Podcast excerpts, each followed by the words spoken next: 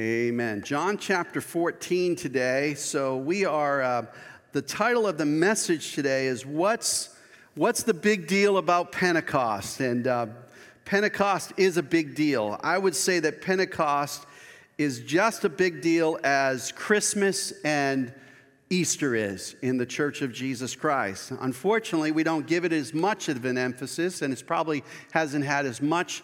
Um, highlights in the church historically as those other two Sundays, but it really is truly um, a miraculous day that we celebrate here in the Church of the Nazarene.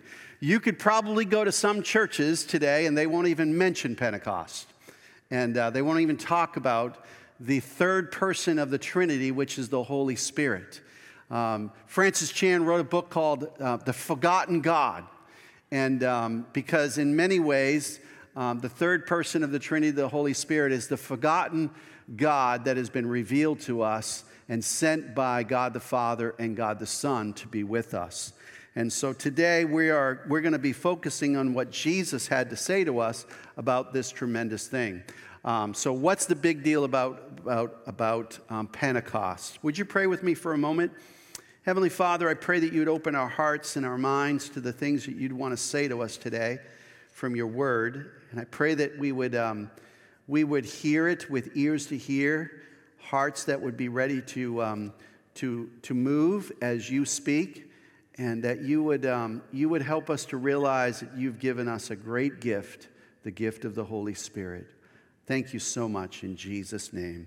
Amen. Amen. August 10th, 2017 will be a day that I will remember for the rest of my life. For you, it's probably not a big deal, but for me, it was a big deal. It was also a big deal for Jane and my family because it was the last day that I served as pastor of the Crossroads Church of the Nazarene in Ellicott City, Maryland. I had served there as pastor for, um, for uh, 17 years. Those people had become my family, my friends. I had done ministry and served at that church for so many years. And after, when I, when I announced my resignation about a month prior to August 10th, I had known that I was going to be leaving for a couple of months. Um, it, was, uh, it was one of those times in my life where I, I had to finish well. I actually called the, the series that I finished on called Finish Strong. And it was an opportunity for me to, uh, to share with this group of people that I loved. Um, some of the things that, that were really near and dear to my heart because I believed that it was important for me to finish strong so that they could transition and move on to what God wanted them to do. One of the themes that I said during that last series was the best is yet to come. The best is yet to come. And I really sincerely believe that, although my heart was broken and their hearts were broken, there were lots of tears on that day they, uh, there was a big celebration, a big meal, and a lots of speeches that were given, and lots of hugs and prayers. We were leaving um, Ellicott City and moving to Michigan, where we served as the district superintendent in uh, the state of Michigan for three years before coming here. It's been now six years. I've been your pastor now for three years, and um, I want to tell you that um, in three years' time, I'm, I'm very much at home. Um, we love it here in Bakersfield. We are enjoying it. I told Jane she's in the last house she's going to live in for the rest of her life, you know, and uh, Lord willing, you can never make any predictions of what God's going to do, but our desire is that we would uh, finish ministry here at Olive Knolls. And uh, it's great. As you can see there, um, I wore a suit every Sunday. Praise God, I don't wear a suit anymore. Amen. Um, I rarely put on a coat here. I think maybe two, or three times since I've been your pastor on a Sunday. But for 17 years, I wore a full suit every single Sunday. Most of the time, it was a suit and tie. Okay, and um, and when I became your pastor, Pastor Brent told me leave the suits in the closet. So I've left them there, and I now even can wear some blue sneakers, you know, with you. I always thought pastors in California were the coolest people ever, you know? And um, so one of the coolest things is that we're a little less uptight here on the West Coast versus the East Coast. And uh, it's going, good to be here. Now, I say all that to you because, because uh, what I want to share with you this morning from John chapter 14 is Jesus' farewell speech. Because he, he was leaving them and he was going back to the Father. He was anticipating the cross, the resurrection, and the ascension back to the Father. And he said some things to his disciples and those who were his followers that were really, really important. He wanted to prepare them for his leaving. And so he taught them some things that were essential. And one of the things that Jesus spent a great deal of time talking about in this period of time between, between you know, when he spoke these words until he ascended back to the Father was the outpouring of the Holy Spirit. He wanted to prepare them that God was not leaving them. He's actually transitioning them to something bigger and greater and better and um, because the best had yet to come. They had experienced Christ in his physical form. They had watched his miracles. They had experienced his teachings. And they thought, man, how, how it can't get any better than this. I mean, this is awesome. And he said, no, no, no, no. It's going to get better. It's going to get better. And they didn't understand that. And so he had to he had to speak some words to teach them. So in John 14 is the very first time that we discover that Jesus begins to teach on the Holy Spirit. He begins to prepare them for his leaving. And he begins this chapter. We know this chapter pretty well, at least the first few verses, because we've been in it every Sunday in the Way, Truth, and Life series. And, um, and if you remember, he says, Do not let your hearts be troubled. That's the way the chapter begins. Don't let your hearts be troubled. I'm leaving you. But if I leave, I'm going to go and prepare a place for you, and then I'm going to come and take you to be with me. You remember that? You know so he kind of sets the stage and at the very end of this chapter by the way in verse number in verse number uh, uh, 27 which we'll get to in the end of this message he says he says these words he says do not let your hearts be troubled so he begins the chapter saying, Do not let your hearts be troubled. And he ends the chapter saying, Don't let your hearts be troubled. In the middle of it, there's a whole lot of trouble. Okay? There's a whole lot of angst going on.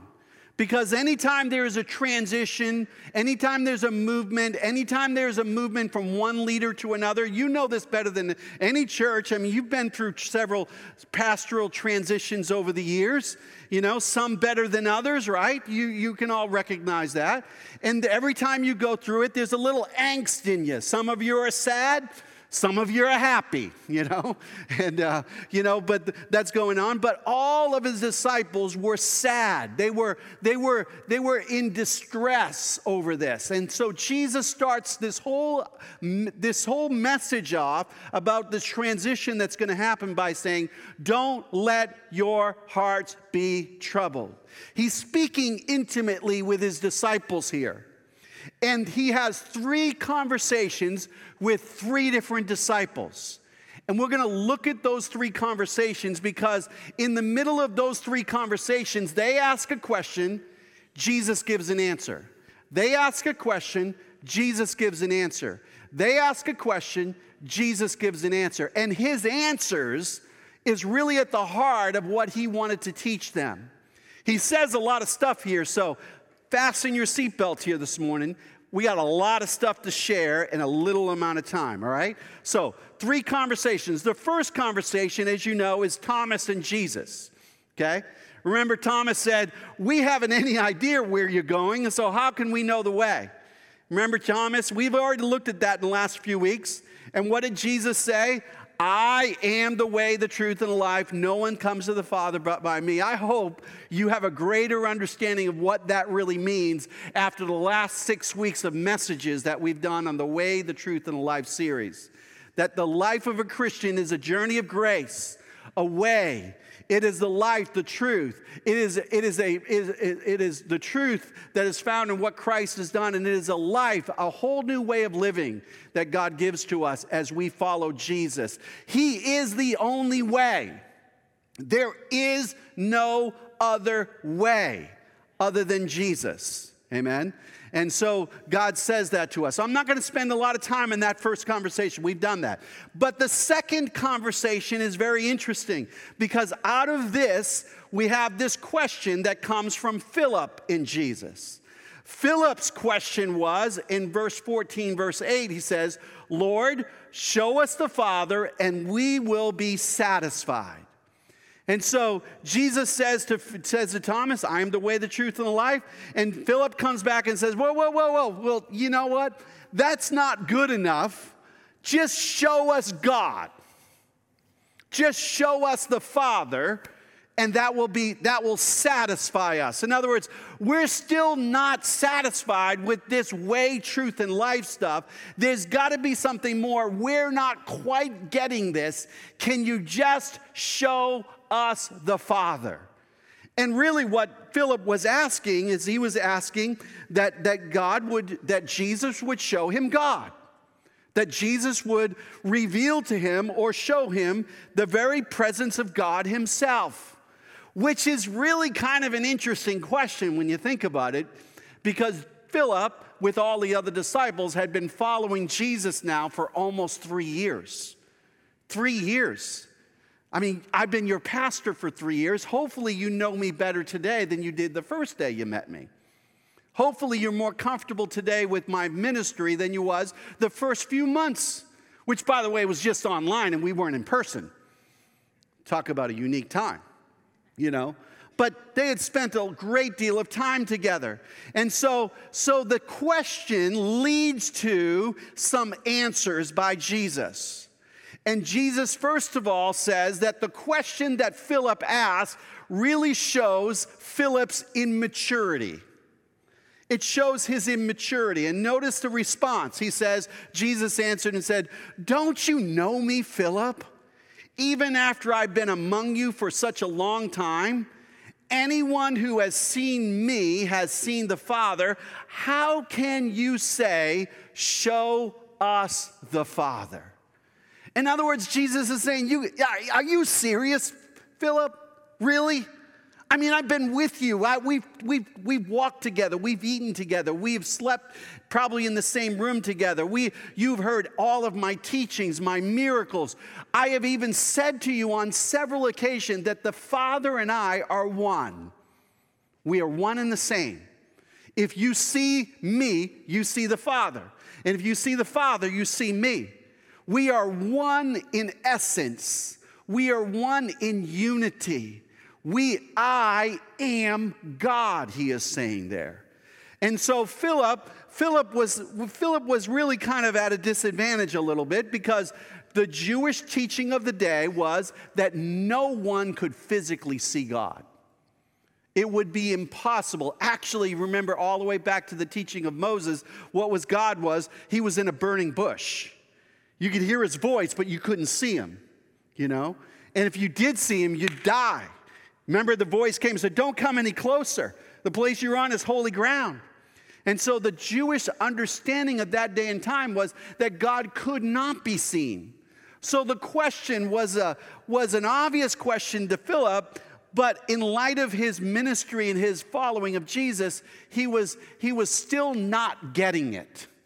Now, I don't know about you, but have you ever been in a place where you go, I still don't get it? Yeah, I mean, come on, be honest. Sometimes you're like, Lord, I'm a little dense here. I need a little more help. And imagine if you were trying to follow Jesus without the Holy Spirit. Imagine if you were trying to follow God in your own strength, your own wisdom. And that's exactly what Philip was doing, even though he had the presence of Jesus Christ right there before him. So, this question shows his immaturity. Second thing you'll see there is that Jesus, in answering this question, reaffirms his divinity. He reaffirms who he is. He says, Don't you believe that I am in the Father and that the Father is in me? Don't you believe that, Philip? I've been teaching you that along the way. The words I say to you are not just my own, rather, it is the Father living in me who is doing his work. Believe me when I say that I am in the Father and the Father is in me. In other words, Jesus says to him, Listen, I am who I said I am. I am God. I am one with the Father. And here's what I'd really like you to do to increase your maturity in the Lord. I want you to believe what I'm saying based upon just what I say. He says, Believe me when I say that I am, I am in the Father and the Father is in me. He said that the greatest mature Christian says, God says it, I believe it, that settles it. I don't need any other explanation. I've come to the place where I have such faith in the Lord and such assurance in God's grace and His power and what He has revealed to us in His holy word that I take what He says at face value. That doesn't mean that I never have a question. That doesn't mean that I don't want to discover more. That doesn't mean I understand more. But I've come to the place where I believe. And belief is not just mental assent, belief is belief in your will, in your heart, where you believe. He said, Believe me at that level, or he says, at least believe the evidence of the miracles themselves, which, by the way, is a lesser level of belief. This is a higher level of belief. This is a lesser level of belief. In other words, he says, if you don't believe me based upon what I'm saying to you, would you at least believe based upon what the miracles that I have done? I have raised the dead. I have fed people. I have healed the sick. I have done, you've seen miracle after miracle in the ministries that I have that I have done over the last three years with you, Philip would you at least believe that there must be something greater than me just being a human being here? I am God, I am divine. And so we have the reaffirmation of his divinity that happens in this answer to the question, Show us the Father. Really, that's not really the issue that, that he really wants to get to, but it's really important that they understand that Jesus is divine. Because this whole idea of I am in the Father and the Father is in me is also connected to the Spirit who's in the Father, who's in the Son, who is also in the Spirit. And so you have what we call the Trinity the Father, the Son, and the Holy Spirit. Three distinct persons, all one God all one, yet they are unique in their unique, their unique roles, but they are in complete unity with one another because one doesn't operate without the other. They always operate together. And that's what Jesus was saying to them. I am in the Father, the Father is in me. And when he begins to talk about the Spirit, he said, The Spirit is in me, and I am in the Spirit. And so, if you have the Spirit here, you have Jesus here. And if you have Jesus here, you have the Father here. Yet they are all one, they are all God. And he makes that very clear there. The next thing that you'll see there, his followers would do even greater things because this is when Jesus turns into talking about the future now. He's leaving them, he's talking about where you're going to go, what life's going to be. And here's what he says I tell you the truth, Philip. Thomas, and the rest of the disciples who were listening, anyone who has faith in me will do what I have been doing. Well, that's pretty cool, right?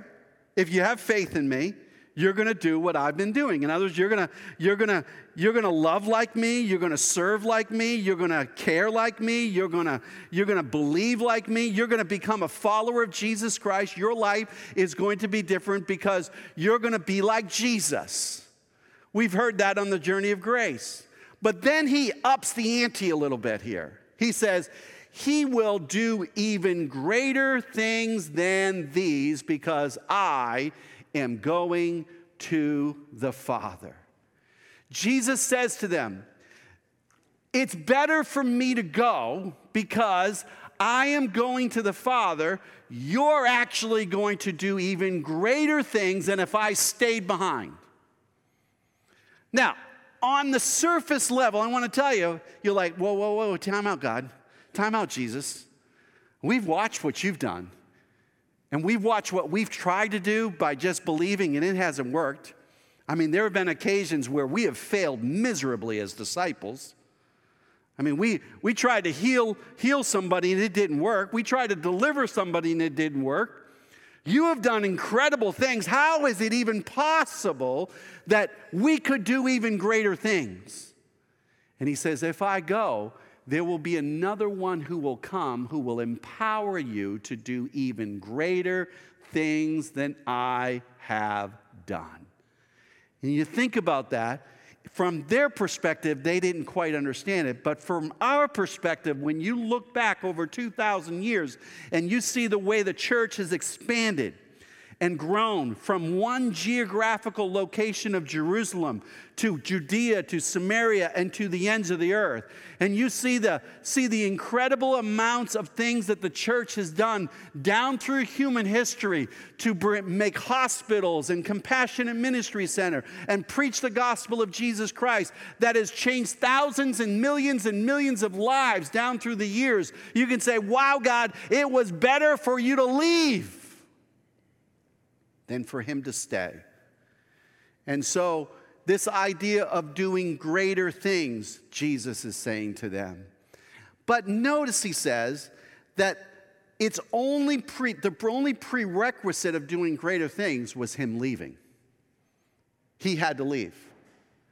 And this is really what he really wants to get into is what was going to happen after he left. And this was the promise of the Holy Spirit. He also says in the answer there, and I've told you there's a lot to the answer of, of, of Philip's question. He says, the power of prayer in Jesus' name. Because you're going to do greater things. But then he says this, and I will do whatever you ask in my name, so that the Son may bring glory to the Father, and you may ask for anything in my name, and I will do it. Now, if you've been around the church long enough, you've heard everybody pray, and you've heard people pray, and at the end of their prayer, they will say, What? In whose name do we pray? In Jesus' name. Now, when I first became a Christian, I was like, Well, that's weird. Who's that Jesus guy? You're praying to God, but you're doing it in Jesus' name. I thought it was some magical thing that happens, you know? You just, you just throw out the name of Jesus and you know, it happens. But what was Jesus really, really teaching here? Remember, this is on the heels of him saying, You'll do even greater things if I leave. So you're going to do greater things, but you're going to do greater things in the name of Jesus, not in your name, not in your power, not in your authority, not your will, but his will. And you can pray today and you can pray in Jesus' name, but be praying for your will and not God's will, and it won't work. You can pray in Jesus' name and think that you have some magical power. I've got I some people they walk around Jesus' name, Jesus' name, Jesus' name, Jesus' name. Like they, they think that that's some magical thing. The only emphasis of Jesus' name is that you're praying in His character, you're praying for His will, you're praying for His glory, you're praying for Him to show up.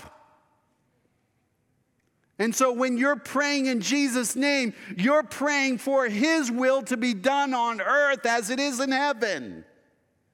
You're not praying for your will to be done, but for His will to be done. But there is power in prayer when we make sure that we are praying not in our name, but the name of Jesus, in His will, in His purposes in life. That is the will of God. To ask for Jesus' sake in line with His desire and purpose to bring glory to His name. Praying in the name of Jesus is powerful when you pray for His will to be done for his ways in his life. A few years ago, there was Paul Harvey. Anybody remember Paul Harvey? I love Paul Harvey.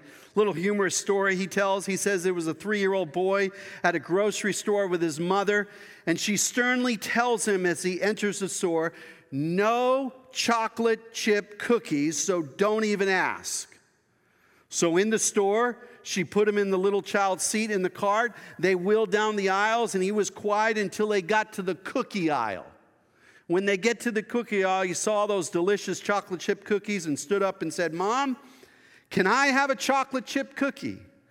And with a strong voice, his mother said, I told you, not even to ask, no. He sat down, they went down the aisle, but later had to come back to the cookie aisle again. And he asked for them again. She told him, Sit down and be quiet. I already told you no. And finally, arriving at the cookie, at the checkout line, the little boy knew that it was his last chance. He had something to say quickly, so he stood up and he started to shout with a loud voice like he had heard in church In the name of Jesus, may I have a chocolate chip cookie? Everyone around him began to laugh and applaud that little saying. And the little boy walked out with 23 boxes of cookies. now, I'm not so sure that's the right way to pray in Jesus' name. But the little boy at least got the point. It can't be in my name, can't be in mom's name. Maybe the name of Jesus will work. Amen. Could I just encourage you? The Holy Spirit will help you to pray in Jesus' name.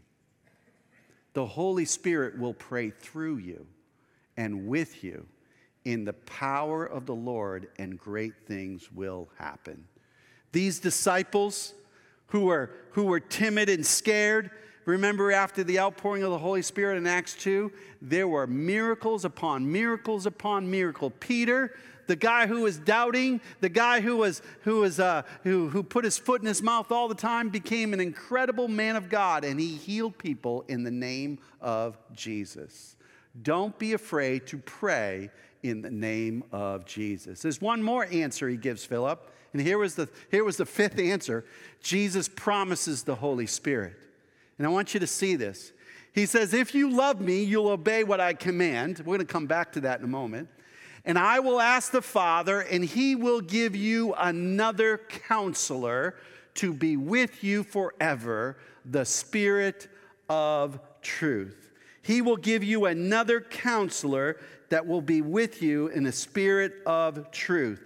And, and uh, what's interesting here is that the word that I thought jumped out of the phrase for me, first of all, you got counselor here. The word there is par- paraclete, the, the, the, Greek word. And this word is, is um, interpreted or, or translated in lots of different translations differently. Sometimes it's helper, sometimes it's counselor, sometimes it's com- comforter. There's no one exact word in English that really encompasses all that this one Greek word talking about the Holy Spirit does. So in the NIV, they use counselor. But the word that is really interesting to me that jumped off of the page, um, Jerry and Fred, here's the insight I got this week, okay? They were asking me for the insight. And the insight I got this week as I was studying was this word another. He says to him, He will give you another counselor. The word another literally could mean two things. There could be the word that could be the word that means alos, A L O S, or it could be heteros. Alos means another of the same kind.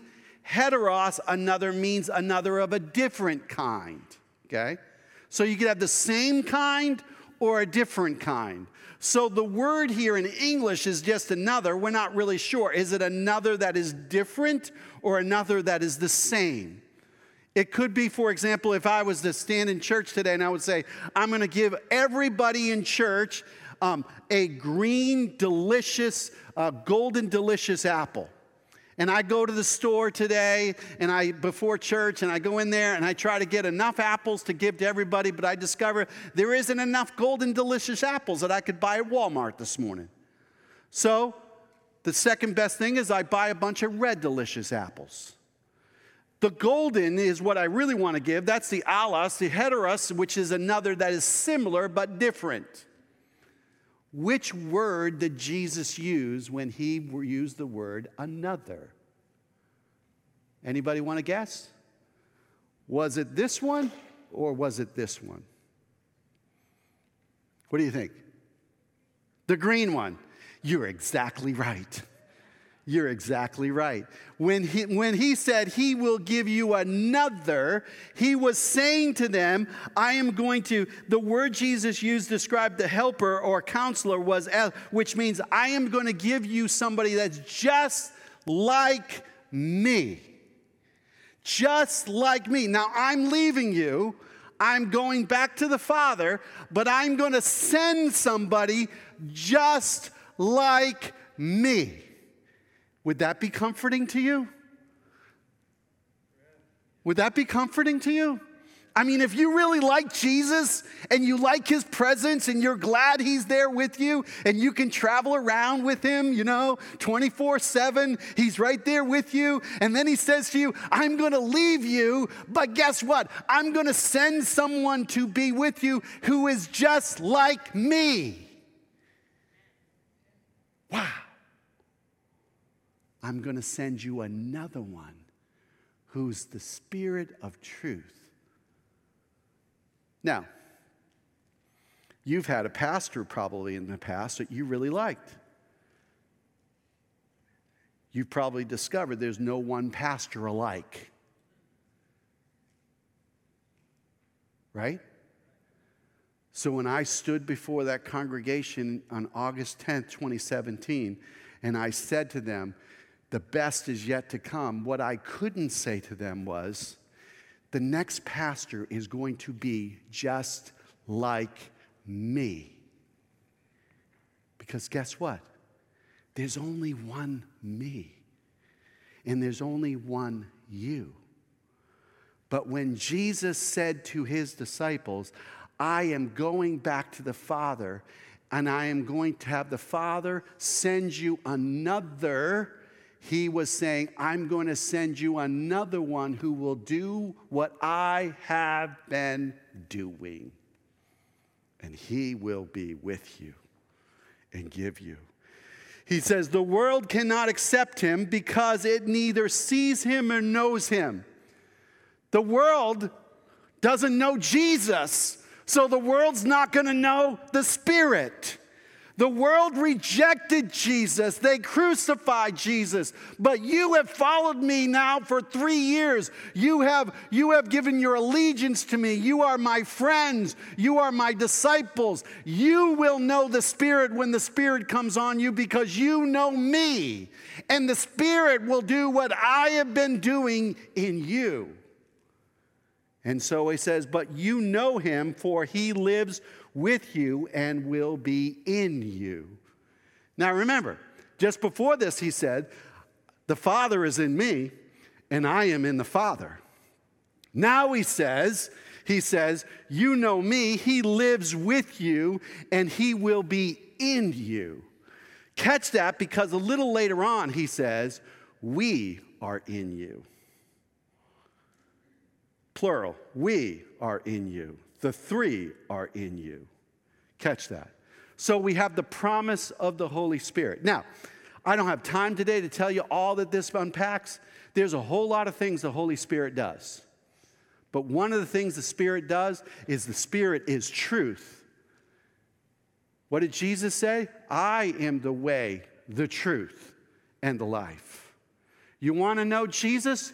The Spirit connects you to Jesus.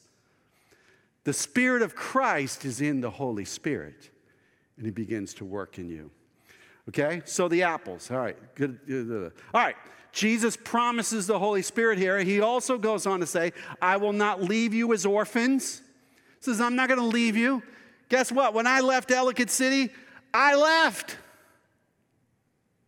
I literally left. When Jesus left, he did not leave you as orphans to fend for yourself and try to live this Christian life by yourself. He said, No, I will come to you. Before long, the world will not see me anymore, but you will see me because I live, you also will live. Now, some refer, think that he refers to here his resurrection, but it also refers to the outpouring of the Holy Spirit. I'm going to be with you. I'm going to be with you. I'm going to be with you. There are days, I want to tell you something, life gets lonely. You're all by yourself. You have no one to talk to. But guess who's there with you? The Holy Spirit, John. The Holy Spirit. He's there with you and you and you and you and you. And there are a lot of lonely people. But guess what? God will never, ever leave you. Amen? He promised that. And there's only one way he could do that and leave at the same time. He sent another who was just like Jesus to be with you 24 7, 365 days a year, in all places at all times. If that wasn't the case, guess what would happen? Currently, right now, for us to be with Jesus, we would all have to book an airline pl- ticket to Jerusalem and go to the physical place where Jesus is at. Because he could only be in one place at one time. He was confined by human laws or the laws of the universe when he became fully man and fully God. But as he goes back to the Father, he sends the Spirit to be with you. To be with you. Well, I don't have a lot of time. We have got um, no time actually left. But there's a third conversation. It's Judas. He's the third guy. And Judas, by the way, is not Judas Iscariot. Remember, he's the one who, who sells Jesus out. This is a different Judas okay? And Judas comes with the question. He says, Lord, why are you going to reveal yourself only to us and not to the world at large? Once again, I want to take my head and. I'm like, are you serious, Judas? Did you just hear Jesus? It's like he wasn't even listening. He said, the reason that the world did not recognize the Spirit is because the world doesn't know the Spirit. You know the Spirit because you know Jesus. And when you receive Christ as your Savior, you receive the Spirit into your life. And so you walk and you operate a whole different way than somebody who doesn't know God, who doesn't know Christ. You've got, you've got like the personal assistant with you 24 7 a personal guidance counselor with you. You've got personal power with you. You've got, you've got the teacher with you. You've got God Almighty living in your body. People go, You're weird. You want to worship Him? You want to follow Him? You want to serve Him? Judas didn't get that, obviously, by the question. Now, your homework assignment is go home and read Jesus' answer. Because the answer is if you really know me and follow me and obey me, you love me, and my spirit will be in you. I'm just going to skip to the next verse. He says, All this I have spoken while with you, but the counselor, the Holy Spirit, by the way, just so you know, the Holy Spirit in its pneuma, this is, this is the word pneuma form, only happens a couple of times in the New Testament. Whom the Father will send in my name will teach you all things and remind you of everything I have said to you. The Holy Spirit's job, now catch this, is not to give you new revelation that's never been given the Holy Spirit's job is to teach you what Jesus already taught and to remind you of the things he taught while he was here on earth.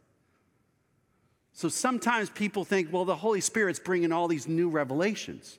No, he specifically said, We'll teach you all things and will remind you of everything I've said to you that's parallelism. That's him clarifying. The second part of this statement will remind you of everything I have, is clarifying the first part of the statement. So the Spirit's job is to lead you to follow Jesus with all your heart and be a Christ like follower. The Spirit doesn't operate disconnected from Jesus. He only is a continuation of what Jesus started when he came. Amen? And so, the more you want to know Jesus, the more the Holy Spirit will teach you. And he will lead you. Amen? Amen. Worship team, because you practiced that song, Dustin, and you want to sing the entire song he told me this morning, we're going to come and we're going to sing. I'm going to stop preaching because you guys are waiting back there. Just being funny this morning. So thank you so much. Would you stand with me? Let's pray. Father God, thank you for teaching us this morning and reminding us some of the things that you wanted to say to us as you were preparing to leave. Thank you for the truth that is found in your holy word this morning. I pray that each of us would receive the Holy Spirit this morning. Each of us would walk in the Spirit. Each of us would live in the Spirit. Come, Holy Spirit, come, I pray. In Jesus' name, amen.